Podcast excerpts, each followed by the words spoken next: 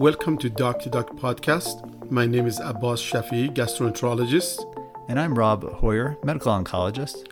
This is a podcast about lifestyle medicine, disease prevention, and longevity. This podcast is provided for informational purposes only. It is not medical advice. Please consult your physician for individualized therapies. Please also check out our website at doc2doc.health. That's DOC number 2 doc.health. There you can leave us messages, make suggestions for future episodes, and ask us questions. And now, on to the show. The following is our conversation with Dr. Larry Cohen. Larry is an emergency department physician and is board certified both in emergency medicine and in lifestyle medicine. In this episode, Larry shares his reasons for getting involved in lifestyle medicine both personally and professionally. We found his story both inspirational and educational and thought it would be great to have him on the show. So, without further ado, Here's our conversation with Dr. Larry Cohen. Hi, everyone. Like I said in the intro, we're here with Dr. Larry Cohen, who's a ER physician, and just so excited, Larry, to have you on the show. And and uh, yeah, could you tell us a little bit about yourself and um, and your interest in lifestyle medicine? Sure. Um, yeah. Um, like you said, I'm uh, emergency physician. I'm residency trained, board certified in emergency medicine. Um, I was uh, did my uh, residency training between 85 and 88 after two years of being overseas as a general medical officer after my internship in the Air Force.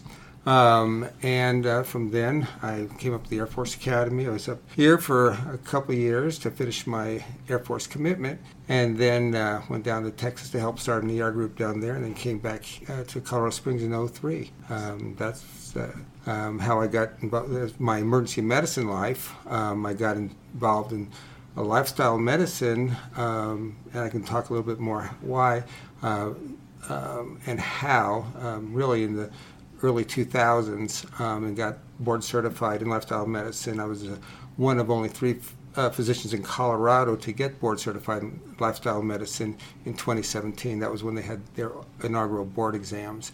It was uh, myself, and there was a family practice doctor up in um, Aspen and a uh, cardiologist over on the Western Slope. Uh, we were the first three to get get board certified in the state. Now there's many, many more. Could you share your story with us? And I've, I've heard um, I've heard it when we had coffee a couple times, and it's just an amazing story. And I think it'd be something really um, both um, educational and inspirational for the for our listeners to hear. Um, it's quite a quite an amazing story, and uh, yeah, if you could go, if you could share that, I think we would just love that. Sure. Um, you know, I was, uh, you know, I'm a trained physician, and uh, um, and I I know, you know, I, I, take care of, you know, as an emergency physician, take care of all kinds of emergencies. Um, a lot of cardiac emergencies, uh, heart attacks, and cardiac deaths, as well as every other emergency that could possibly uh, possibly uh, be there. Of course, you know, I have oncologic emer- emergencies where I'd call Dr. Hoyer in the middle of the night, or a GI, bad GI bleed, call Dr. Shafian in the middle of the night. Um, and uh, when I went to days, I found out that consultants are a lot nicer during the day than at night. so, we try to be nice all the time. yeah, you guys have always you, you, guys have always actually been very nice. Um, but the way I got involved in lifestyle medicine is, to be honest, I was arrogant about my health. Um, I had no real risk factors. My father uh, died at 68 of lung cancer, smoked since he was 12, but had catheter proven normal coronary arteries. Um, of course, he did not eat the way we eat today. You know, he, he, he had a low calorie diet pretty much and didn't eat any fast food or junk food or, um, you know, and so uh, for that, uh, I think he probably had good coronaries, uh, good coronary history. My mother, on the other hand, uh, also smoked probably uh, three to four packs a day uh, for over 20 years and just threw them away one day. Um, eats terrible, and uh, she just had her 98th birthday. Uh, she can't. She's she, and her mind's pretty much there, but she really has no energy. She can't move around. She's uh, lives with my brother. So, but I was arrogant about my health. I didn't have diabetes, high blood pressure, family history. I didn't have. I never smoked. Um, my only risk factor was I had high cholesterol ran about 240 to 280. Now, the only vegetables I used to eat would be like the lettuce and onion and tomato on my burger, and the tomato would have to be ketchup. Mm-hmm. I would eat French fries as well. So, um, and so I really was arrogant. I go, nothing's going to ever happen to me, you know, just like most people think. Do you think when you were growing up, like, was was health really ever discussed at all, or your your, your decision to be a doctor was that? Um, kind of curious here about that, and also just like when you were at home with your parents, um, was health ever really even thought about, or was that just kind of like a, just something that was assumed? And, and yeah, no. Um, growing up, um, you know, uh, growing up in the uh, 50s and 60s at, at home, um, you know, first of all, fast foods weren't around. We did have a little burger place down in the corner, uh, but my mother was a nurse, um, and I was exposed to a lot of physicians too. So I always wanted to be a doctor. Ever since I was a little kid, I wanted to be a physician. Never thought about health though, um, and uh, we would when my you know my mother would make. Uh, you know, throw vegetables there. They were usually canned vegetables that tasted awful. The only thing I really ate was the spinach. I like the spinach, um, but that was about it. Um, but drank a lot of soda. Got really bad though when I got in high school. I wrestled, and my first year, my freshman year, I weighed 87 pounds, and 98 pounds was the lowest weight, so that was not a problem. Uh, but the next few years, um, I was having to cut weight. Now, um, at lunch, we'd go over to a fast food place. I, I like to go over to uh, uh, um, one place, uh, Carl's Jr. I'd get a superstar with cheese, you know, double cheeseburger, fries, and a Dr. Pepper or Coke or something like that. Um, my senior there, year, though, my junior year, I was having to cut a, a couple pounds every week. My senior year, I was about the same size I am, five foot six, um, wrestling the 115 pound weight class. And I was losing about eight pounds a week to make weight. And that was watching what I ate over the weekend. And I would just not eat or drink anything for the next three or four days. Um, as long as, and I knew as long as I was within two pounds the day before, I'd lose those two pounds overnight. Uh, my, my very last match was on a Thursday, and they'd weighed us in on Thursday morning. And as soon as I weighed in, I just drank and drank and drank as much water as I could. I ate and ate till I was stuffed, and then I remember how much, you know, and I wrestled that night. Um, so that was on a Thursday, 115. The following Monday, I weighed 145. Wow. Gained 30 pounds. Now, a lot of that was water weight because I sure. was very, very dry. That's quite a bit still. Um, wow. And then, of course, the, the, league finals were the following Saturday. And uh, I asked my mom, who was a nurse, can you get me some water pills? And she said, no. and so I didn't make weight. But what's really funny is I went to the league finals. This is in California. Uh, I went to you know I went to the practice to go to state, and I could beat I couldn't beat the guy who's my best friend on my team one weight above me, but two, three, and four weights above me, the guys that won the, the league, I could beat them all. When I was strong, I wasn't weak, and right. um, so it was very frustrating. And so the you know, and so I kept you know um, basically that was it. I got into you know I went to college, uh, pre med right after high school. Um, unfortunately, I got into involved in skydiving and flying, and um, and skydiving kind of took over for me. And I, I would take classes and cut them, but I mean nothing but junk food, nothing but restaurant, you know, and, and nothing green. It was all, all brown. Um, and then I decided after a few years, if I want to be a doctor, I better you know change my lifestyle and uh, at least go go back to college. So I did that. Um, I went to respiratory therapy school because I thought if I didn't get into medical school, I'd have good you know medical uh, uh, career, and so um, from this is in Southern California, and I went to Loma Linda. Uh, they had a four-year. There was one of the few uh, colleges that had four-year degrees in in um, in uh, respiratory therapy. And uh, my, one of my friends said, "You know, that's an Adventist university." I, ah, I have no idea what that means, but uh, I found out that the Adventists don't eat very right. Well, they, you know, they, they, they eat a vegetarian diet, and so I didn't see much in the cafeteria to eat. So I wound up going to Del Taco or McDonald's. It was in neighborhood to eat, um, uh, which is uh, funny because if you're familiar with the blue zones, Loma Linda is one of the five yes. blue, you know, in the yeah. blue zones where people live to be hundred and still active. Um, so. Um, so I, I met my wife in, when I was in college, and she was an on and off vegetarian. And so um, we, I went to medical school. Um, of course, what do you do when you're studying? You, you, you eat junk food, you know, yep. potato chips and mm. ho hos and ding dongs and drink cokes and things like that. Um, so and the weight started slowly coming on because I wait, stayed at that 145 for quite a while, um, at least through my skydiving career. so, um, and then um, you know, uh, I did notice that I was getting heavier. Um, but didn't really think much of it. Never exercised. In fact, my wife, uh, one year from my birthday, she bought me a treadmill. Very subtle. I think I got on it once or twice. We ended up selling it a couple years later.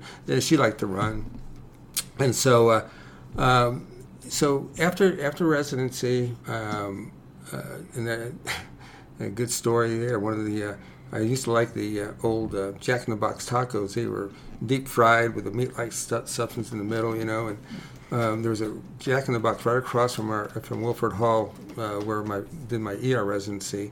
And on Tuesdays they had three tacos for a dollar. So one of the, my attendings loved those too. So we bought like 90 tacos. We each threw. Love it. And we'd, we'd give some of them out, but.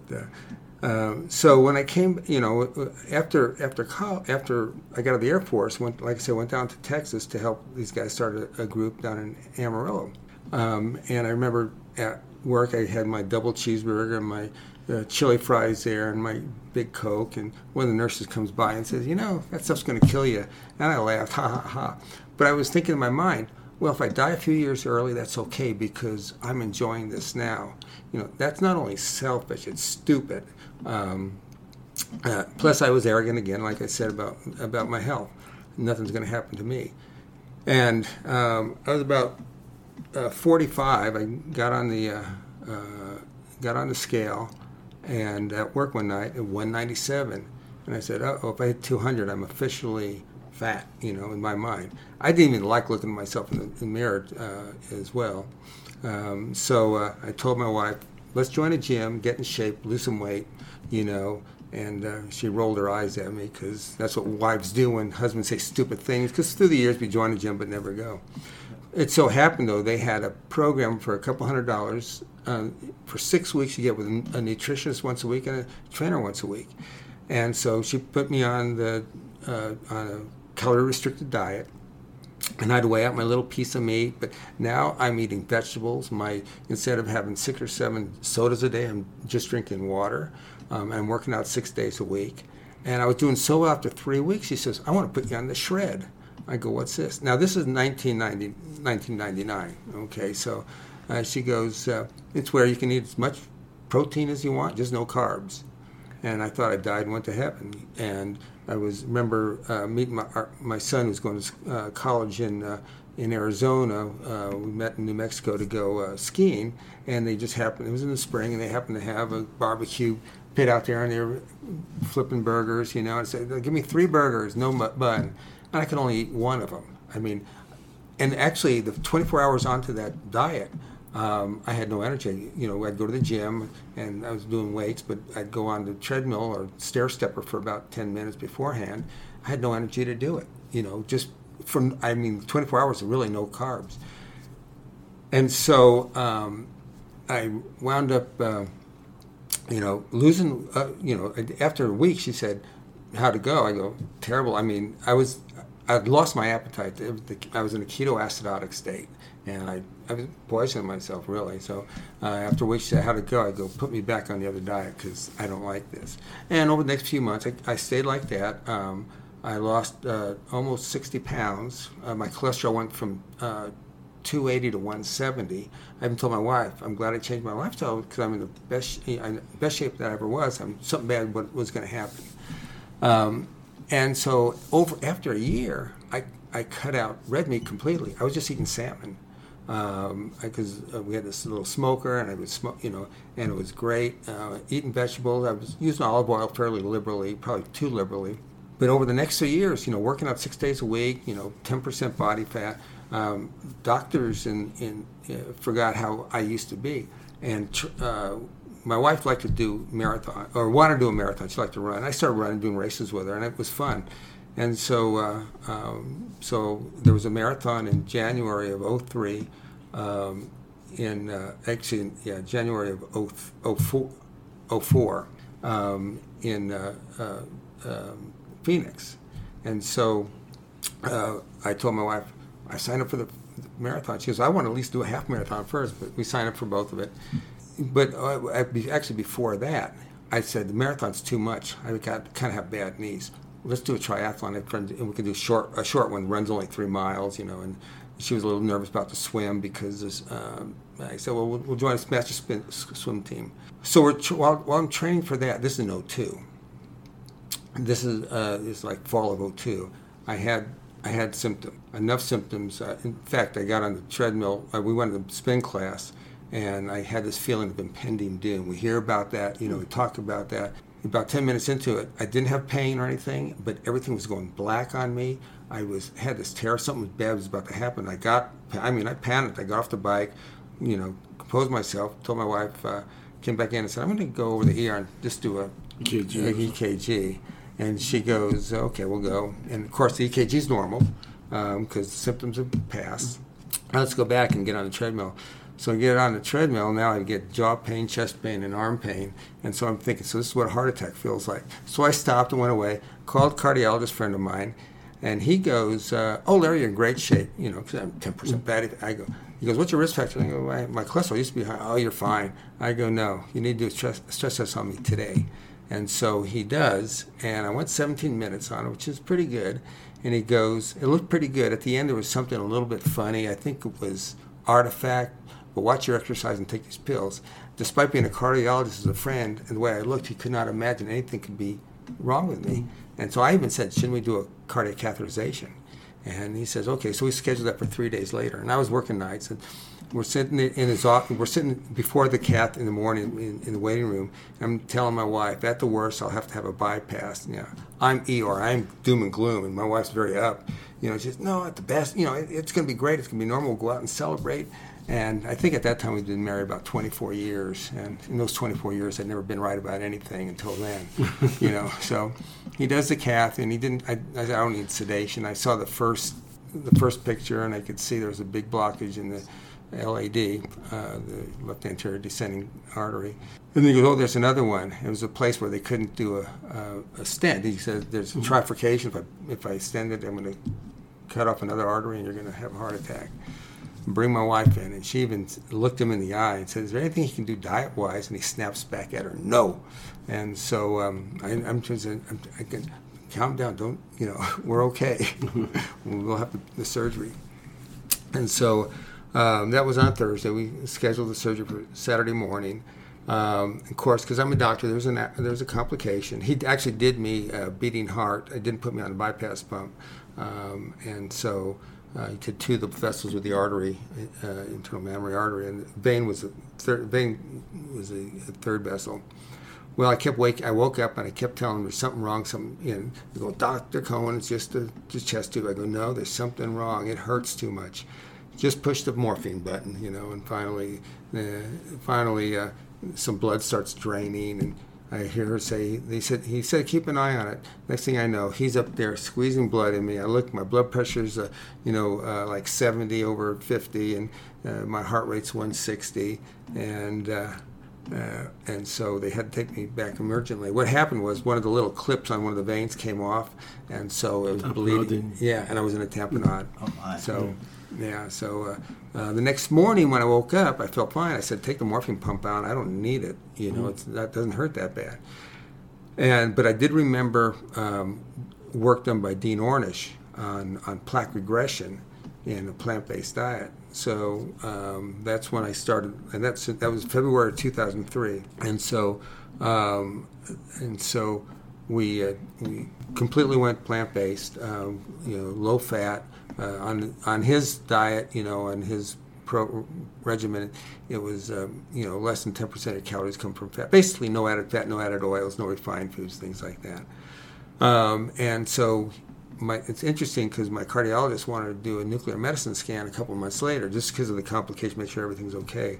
And it shows there's still blockage there a year later, I actually went down to the Cooper Clinic in Dallas. I wanted to be someplace where they didn't know me. There's no bias, and they do all all kinds of stuff. I mean, you're staying there, they're in the hotel. They come by uh, and offer you uh, uh, uh enemas for your if you want if you're going to get the your, your colonoscopy. Yeah, actually, actually they, did, they just did uh, sigmoidoscopy, but uh, I said no, I'm not doing that at this time. Anyway, so uh, um, but I, I had a nuclear medicine scan, completely normal and I do fly, and every year I have to have for my for the FAA, uh, I have to have a stress test, which um, I always pass with flying colors.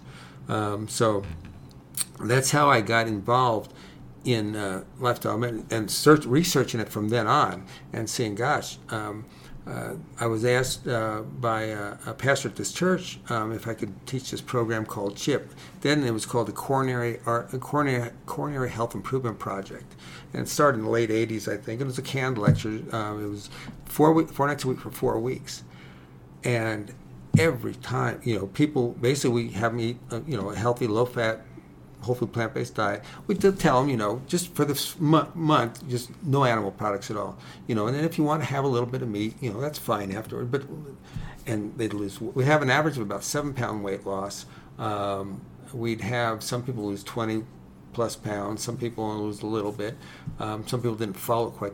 But the average we had every every program we did about twelve of them. We did them two, twice a year. Um, every program we'd have uh, somebody would tell me about the within the first week that they can't eat like that because they can't. Every time they stand up, they feel like they're going to pass out, and take their blood pressure and be 110 over 50. You know, and they're on like two or three blood pressure medicine. They say you need to talk to your doctor about getting that. Uh, one guy, because uh, we, do blood work before and after, I get called. I told him about some critical labs. The lab called me about his uh, triglycerides uh, were over 3,000. Now we want them under 150. Over 500 is considered critical um, and his cholesterol was 440, and he was on two, uh, on two oral uh, diabetic medicines, and his blood sugar was 290. And I said, "Listen, you need to see your doctor." I was really concerned about his lab, especially that, those triglycerides. And it's kind of plethoric, and he thought, "Well, I'd like to uh, at least try this." You know, and about two, three nights into it, you know, he goes, "You know, I'm starting to think more clearly." Um, and it, uh, it, it, we did show we do show a, a, video of a hamster pouch under a microscope live uh, with the blood flow through the capillaries and give it a fatty meal and how the blood the cap the blood just uh, sludges through and doesn't move. Mm. And so um, at the end of four weeks, his triglycerides went from over 3,000 to 125. His cholesterol dropped 300 points from 440 to 140, and he stopped his two diabetic medicines. I think his fasting blood sugar was like 115 or something like that, uh, and that was in four weeks. And the, the man and he lost 20 pounds.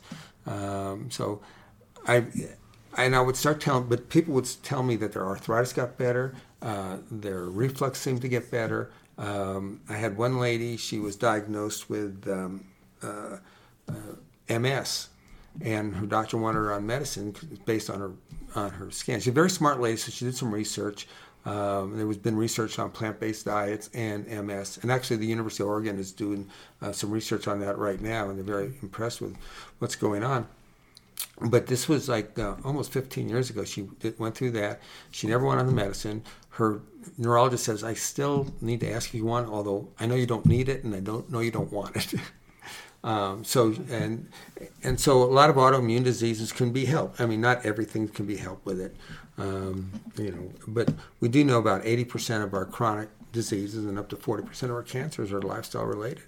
Um, so um, it's made, so I, I, I, kept saying, you know, this shouldn't be called the Coronary Health Improvement Project because it's not just, it could be the blood pressure, it could be the obesity, it could be the autoimmune, you know, whatever. And they have changed the name now, not because of me, to the Complete Health Improvement Program. So um, it's a good program. They're all over the country, um, but I've taught one for a few years. So, so when you were in that coronary unit and recovering from your heart surgery, could you tell us what it was like and what, did you make the decision then and there and what was your motivation was it your your family your wife, your just desire to live longer. You thought this might be this might be it. I'm not gonna I'm, I'm not gonna survive. You know, let alone a few days, maybe maybe not even a year from now.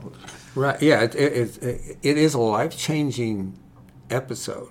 Um, I I love my family and I love living and I was enjoying my life um, so much. I go. I got to do whatever I would do anything. Have to keep have to go through that again. Um, and and it's interesting because I'll see people in the emergency department that um, will have these they'll have these terrible diseases, and they won't change their lifestyle. They'll they'll take they'll, they, they think we as physicians can cure things, and so they just uh, they'll keep adding more and more pills, more and more uh, medicines. And for me, I didn't want that, and uh, and I can see, you know, how some people just. I, here's a good example. In the emergency room, we don't have much time to talk to people. This guy, 28 years old, comes in. I diagnose him with new onset uh, diabetes, and I start him on some medicine. And I told him about some lifestyle changes he could do, and he looked at me and said, "I'd rather take the pill." Okay, well, well, about a year later, I had a guy come in. He weighed about 340 pounds. His wife was uh, in the upper 200s.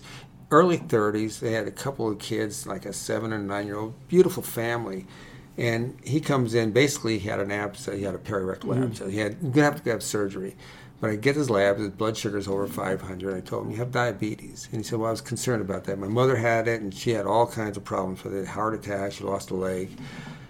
And so we are the busiest emergency department in the state of Colorado, and I sat down there on a busy night for 30 minutes talking to these people because I remember what happened last time, and they seem to be getting excited. I could tell, I look in both their eyes, you know, that they're getting excited. I think I'm getting through to them, and finally he says, "You know, but I love my meat," and he said that. I looked at his wife, and it like he took, it's like he took a knife and stabbed her in the chest. You love your meat more than us, you know, and and that's it. I mean, I that's how I was. I, if I die a few years early, I'm enjoying this now. Um, the thing is, I enjoy eating as much now, if not more, uh, than before. And um, so it's uh, it, it, it, was you know it was uh, eye opening, and I would do anything to have to go through that again. That's when I remembered the Ornish uh, uh, research, and then did more research on that, and um, and just even today, the, it's amazing. There was a, an article um, uh, probably about 15 years ago. It said a high fiber diet um, cut down all cause mortality, and it's not just not car- it's not uh, uh, cardiac. We don't know why, but it has to come from whole food. It has to have whole grains and, and legumes. And at that time, I don't think they really knew much about the biome, the, the, mm. the, bacteria in the gut. And, and now we see more and more, we're seeing why that is at the high fiber foods. And people say, well, where do you get your protein? And I mean, I'm fairly muscular looking, you know. And I said, you know, so I'm not, so where do you get your fiber, you know? Mm-hmm. So. Mm-hmm. How do you feel overall compared with, say, the sort of when they were worse out of shape, and then after you went like a year or two years of a good diet, not not just physical or all thinking wise, or just feeling good about yourself. How do you felt? Sort of two different contrast times. Well, um, you know what I was eating. You know, I was eating. I was eating what we consider probably you know typical diet. Yeah, mm-hmm. Mediterranean diet. Mm-hmm. You know, um, and had I not done that, I would have dropped over dead. The thing is, it did not uh, arrest the plaque slow slow plaque, mm-hmm. plaque growth that I had, um, but it probably stabilized it. Um, and I mean, I would have been up there skiing one day, and I, you know, on my old day, and I would have been 45 years old and a big old heart attack on this, on the mountain. The exercise um, de- definitely played a good part, part of that as well.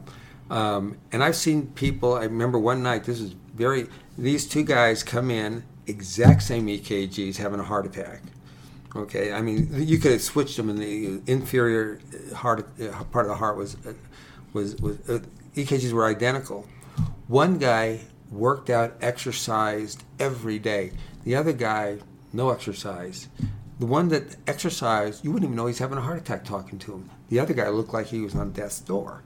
Um, so um, uh, for me, um, they both are very important, and so I needed to um, and that's why we're life the American College of Lifestyle Medicine and all the what they find you know it's not alternative medicine. It is straight uh, uh, it is uh, general medicine. It is uh, there's nothing you know there's no you know it's not based on rat studies or or what we think this might be. It, it's based on good science. Um, uh, both uh, you know typical experimental science as well as uh, uh, population uh, observations and things like that. Um, so um, if you look at the, like uh, the American College, uh, American Cardiac, uh, American College of Cardiology, um, American Heart Association, in their guidelines for in, in their guidelines for cholesterol, right? Number two, you know, lifestyle you know. Yet most physicians don't know how to do it, and most physicians don't have the time to even talk about it. Um, uh, there's the University of South Carolina, uh, I think it's University of South Carolina, uh, that, that has uh, all four years of their medical school now. They have a, uh, lifestyle medicine track that everybody has to take. Um, and so it's it, it's starting to get out there. People are starting to learn. Even some of the new cardiologists that I've, I, that have come through our our pro or to our hospital here at UC Health um, are very aware of lifestyle and how important it is, and how important you know eating a healthy diet is. Uh, some of the older cardiologists says, ah, all genetics. It doesn't matter what you eat. Yeah, traveling around the world when you come here is really shocking. One, even going to medical school and see unfortunately, even today's we agreed in the last year to go to doctor's lounge, how poorly the nutrition in the hospital as well as the physician. And I think if you do not know that, how could you teach it? And you have to be patient believe it. And then I see a lot of patients that, you know, we start with reflux and obesity, elevated liver enzymes, and they end up with cancer and heart attack. So it's a, it's a, it's a uh, I think it's the food industry and the culture and fast pace has created this and I'm, and I'm so glad that people like you and you know it takes a turning point for people to uh, work but the, to to change this culture change the thing that you know you cannot just eat that die and and just live happily ever after and taking maybe four or five pills. But at some point you need to do something for yourself. And yeah. and so here that how beautifully you have done so many years and and you know and it's and it's doable. A lot of people say oh, I cannot do it. There's a point of no return. If you I think gain weight too much you cannot in a joint uh, but I think it's so wonderful. And has your experience now been with this lifestyle medicine you've been doing for two, since 2006 you said? Or no, well, yeah yeah I, I, started teaching that class back then yeah. but um, the only income I mm-hmm. I received is from my emergency medicine mm-hmm, work I which I actually um, retired from the ER uh, a year ago. Um, but uh, it, but I started doing this uh, the walk with a doc in 2017. I see. Um, almost six years ago, well, five and a half years ago.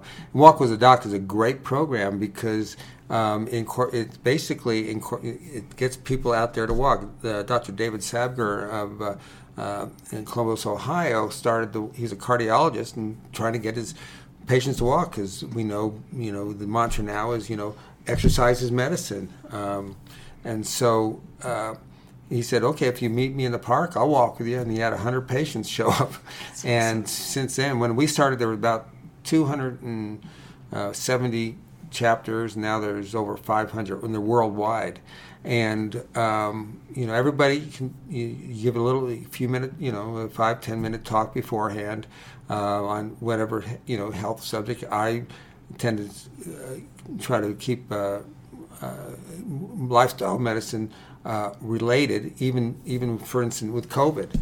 Um, it's been shown that people that eat essentially a plant-based diet or or you know a pescatarian diet, um, they have a 70% less chance of being hospitalized or or dying uh, from COVID. Uh, it's not going to protect you, protect you, but you, you've, you've just built up your immune system so well. Um, and uh, you know, I guess I'm a perfect example. I um, I got COVID when I was, I guess, 67, um, early in, early on, you know, and I was fatigued for a few weeks, and had, a, but I never, I never got a cough, I never had a fever, I never had, you know, but uh, um, I got over it uh, pretty good. That was before there was a vaccine, so. Do you ever feel? I'm not sure what the right word is. Do you feel is it bitter or just feel like a lot of doctors kind of miss the miss the boat with lifestyle medicine or how we treat patients in the ER? You see folks come in all the time with heart attacks or symptomatic, you know, diabetes, infections, all the all the, the gamut of things. I, I, I, don't I don't get bitter. I'm not upset with physicians in general because most of them we've never been trained. You know, our medical school is QT. Yeah, it's not. We're not. We're not trained to treat to um, uh, to prevent.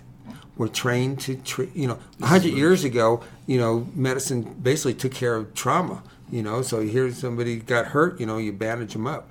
Um, uh, you know, until. Uh, uh, we got, uh, you know, until we developed good sanitation and antibiotics, um, you know, people we. Uh, it's interesting. There was, I read a uh, study. People that were born in 1900 uh, had a lifespan of about 40, 45 years, something like that.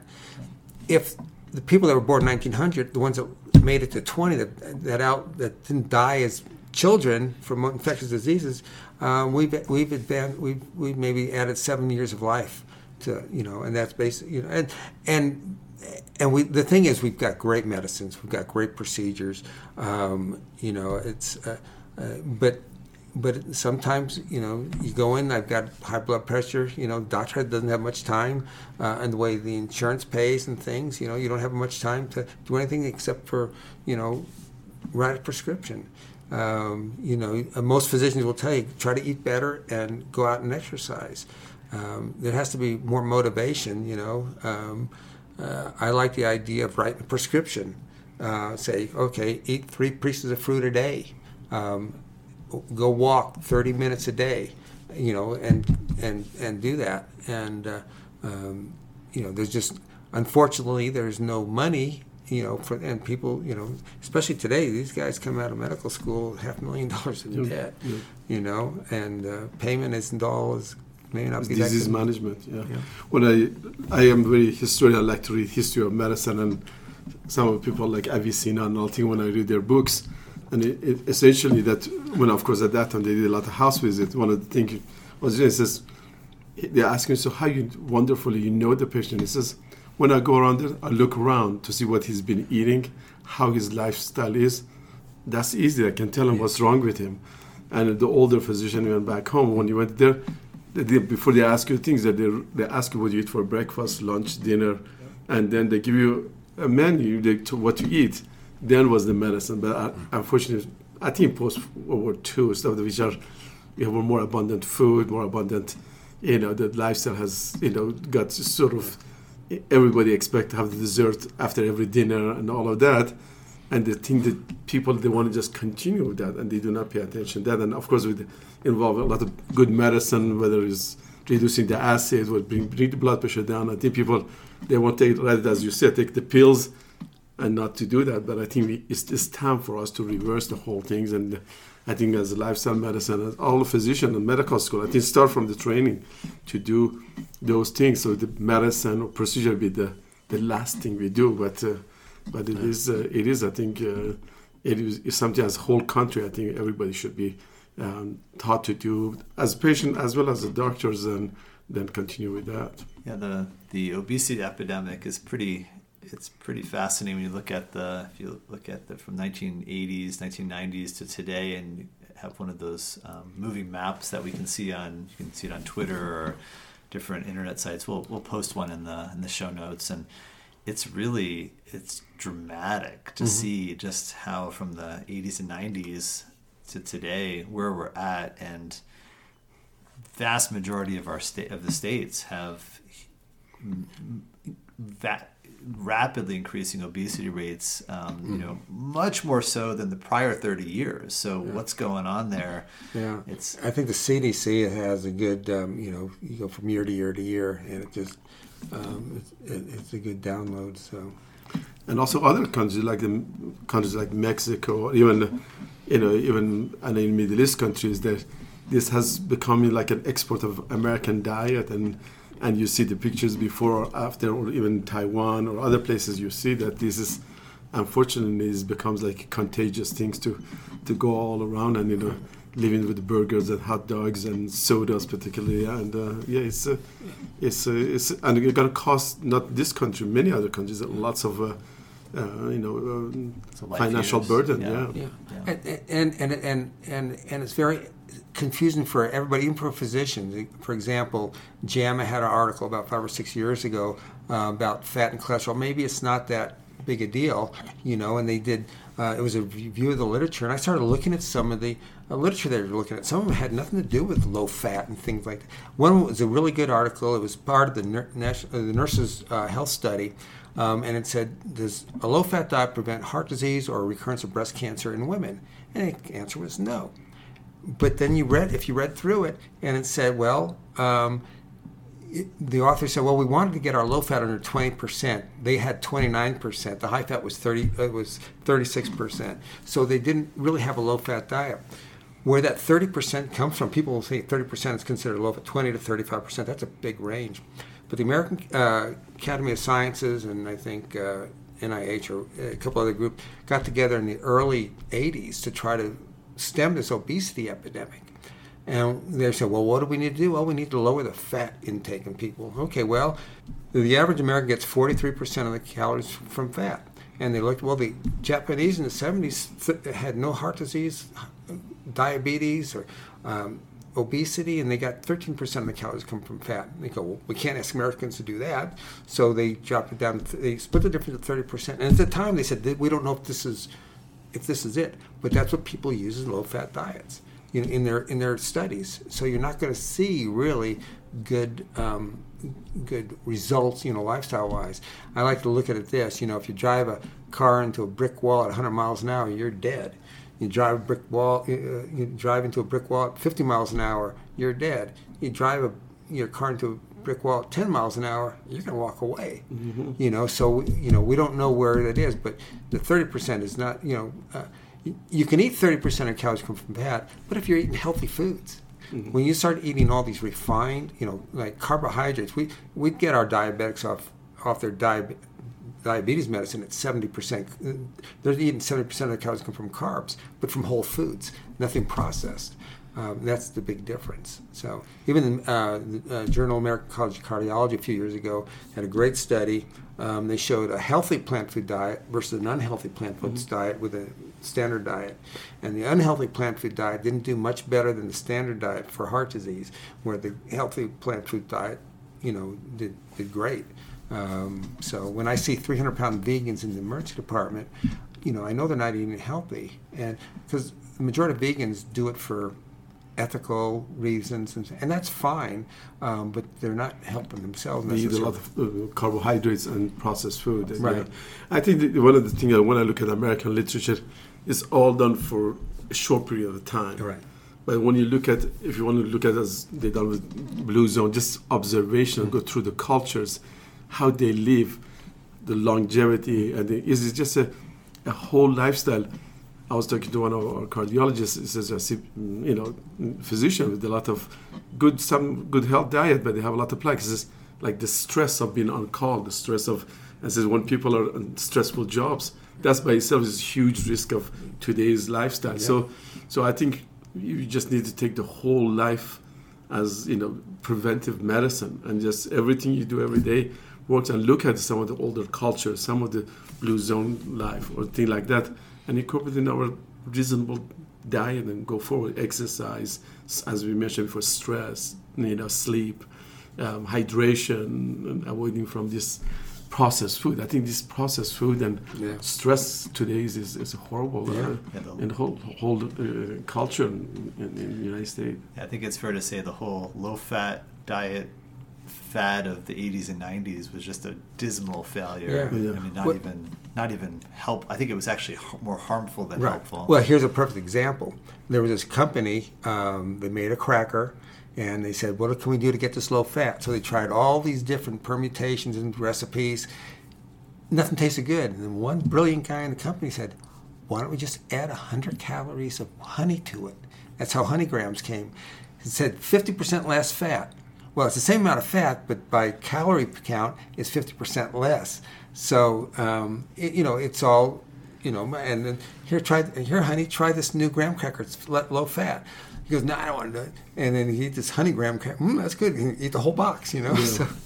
So, yeah. And I, sometimes I see this actually with my celiac patient. I think for just to go to oral, uh, you know, what is good, what's not. You know, sometimes this patient they, they say, well, I have celiac. Then I, perfect example. One of our nurses at the uh, you know um, the hospital. She, she, had all kinds of they thought she has IBS, feeling fatigued, tired, not gaining weight. And anyway, for for one reason, came to me and we discovered and we biopsy proven celiac. I saw her in six months. She was overweight. Humongous. I says, "What you have done?" He says, "You told me I have celiac and now on celiac free diet, but she was got cookies, bread, anything was celiac. She thought is healthy, yeah. and she was just eating this consuming of this global amount of there was that uh, you know gluten free diet. That's just the calorie is still the calorie. The food is still you got to have you know because it was and of course some of them they have a lot of process into it. It's just she consumed she found, knew every single candy that was gluten free. She knew about everything. She made me says oh. I says but overall it still is calories, still is process you need. And something you see with people with vegan or vegetarian, they do the same thing. Yeah. They think because it's you know you know, it's impossible burger is uh, tasty and has no meat in it. It's good, but you have to be in everything you do be you know reasonable and still the- the That, those things are sixty percent fat. Yeah, Yeah. yeah. So last question: uh, Did you did you so did you do the tr- triathlon or perhaps other? I now I want to listeners. He, uh, Larry has an Ironman shirt on, so it sounds like there was some some Yeah. uh, some uh, pretty uh, 2007. So So I think it was four months after the surgery. My wife and I did our first triathlon. Um, she actually got second in her age group, and Nice. I, I, I finished. Our second triathlon was out in California. She got first in her age group, and I finished. Wow. And then the following January, which is just uh, 11 months after surgery, we did our first uh, uh, marathon down in Phoenix, and uh, uh, we've done a lot. And and then yes, I did a lot of triathlons. I did done two Ironman, uh, a lot of shorter races and, and mid races. Um, personally, right now, I, I don't like doing those long races. Um, uh, for me, a half marathon is about the longest I, I want to do. I don't know how healthy it is to, to go farther, especially some of the. And I know a lot of guys that, that did a lot of marathons when they were younger, and then they have no knees. Now, I had knee surgery when I was 18 on both knees, 18 and 19, um, and so they were always sore a little bit. But never. Uh, I, before I started running, I got X-rays to make sure I didn't have bone on bone, and I noticed that after I changed my diet, it could have been part of is the weight loss, um, but it's also a very anti-inflammatory diet. Um, I could run, and my knees really didn't bother me. It used to, they used to swell up after running. Uh, of course, that was or skiing, um, and that was. Uh, uh, but yeah, so we've done a lot of races. Um, the nice thing about signing up for a race, even if like coming up is, is Thanksgiving turkey trots, just train for it. You know, if you sign up for the race, you're going to train for it, even if you don't train that great. But you know, the biggest thing is to get out and try to do at least 30 minutes a day. Uh, you know, when I, you know, we t- say 30 minutes of uh, a day. You know, 150 minutes a week of moderate exercise, or uh, 50, 50 or uh, 15 or 75 minutes of vigorous exercise. For me, I like to tell people, well, what's the difference? I go, moderate, you can talk but not sing. You know, so it's a brisk walk. Uh, you know, uh, vigorous, you know, you can uh, you can't talk or sing while you're doing it. Um, but uh, walking is just such a great exercise. It's it, most people can do it. Um, if you can't do it because for whatever reason knees, you know, if you could ride a bike, that's fine. Um, uh, bicycle riding could be a little bit more dangerous these days with people texting while they're driving. Uh, but um, but yeah, anytime you know things around the house, you know. The other thing I tell people when they're at home and watching TV, stand up you know, walk around, see, at least at the commercials, you know, um, sitting itself has been shown to be uh, a problem in itself. So, um, It's amazing what you have come through and such a great example and what you can be, what you can be, you know, uh, you really can change your lifestyle and, and really live a long time. Yeah, for us, we, we put the, what's at the station back to front of the TV. If my wife have to watch the news, at least we can exercise, make you feel guilty. You, you got to do and just simple, just you know, diet, activity, and then, then you sleep better, then you feel better. Um, so so tremendously. and, and talk about you know stress. You know, you know if you're really stressed out about what's going on in the world, don't watch the news. You know, because there's not a whole lot you're going to be able to do to change it. And stress, um, you know, so in lifestyle medicine we talk about you know eating a predominantly whole food plant based eating pattern, not necessarily diet, physical activity. Um, you know, sleep. You know, your body does recover. Need need to sleep. Good seven hours is probably the best. You know, I used to as a, a night working at night. Um, a, a good day's sleep for me was six hours. Now that's a bad night's sleep for me since I've gone to nights, uh, to, since I went to days. Um, uh, but stress reduction, um, avoidance of you know toxic substances like tobacco, alcohol, things like that, uh, drugs, um, as well as a good community relationship. And that I think goes along with the stress reduction. That's probably why my mother is still 98. She has there's never been any stress in her life. She a very most stress-free person, and she always had friends. She'd go out and she'd she'd play. She liked to play cards, and she had a group of friends that she'd go play cards, you know, a couple times a week. So she had this, you know. So um, I think that in itself, uh, she quit smoking when she was 40, 44, um, and fortunately, you know, she didn't have cancer from it, but. Uh, Healthy relationships. Yeah. Is, uh, Very important. Well, thank you so much for doing this. We, uh, your story is amazing, and we'll, I'm sure our, our listeners will love to hear it. And uh, yeah, we'd love to talk more at a f- future date. And, and uh, we, um, Abbas and I did the yeah, walk with the doc, a walk, and uh, that was so great. And thank you for doing that. Yeah, I and enjoyed it very much. Yeah, and uh, I, I want you guys to both come back. Uh, next time you'll be the uh, keynote speaker, uh, Abbas, you know. Awesome. And then, uh, Be honored. yeah, and so we'll, I'll get some dates for you. Yeah. That'd be great. Awesome. Thanks again. All right, my pleasure. Thank, Thank you for you. having me.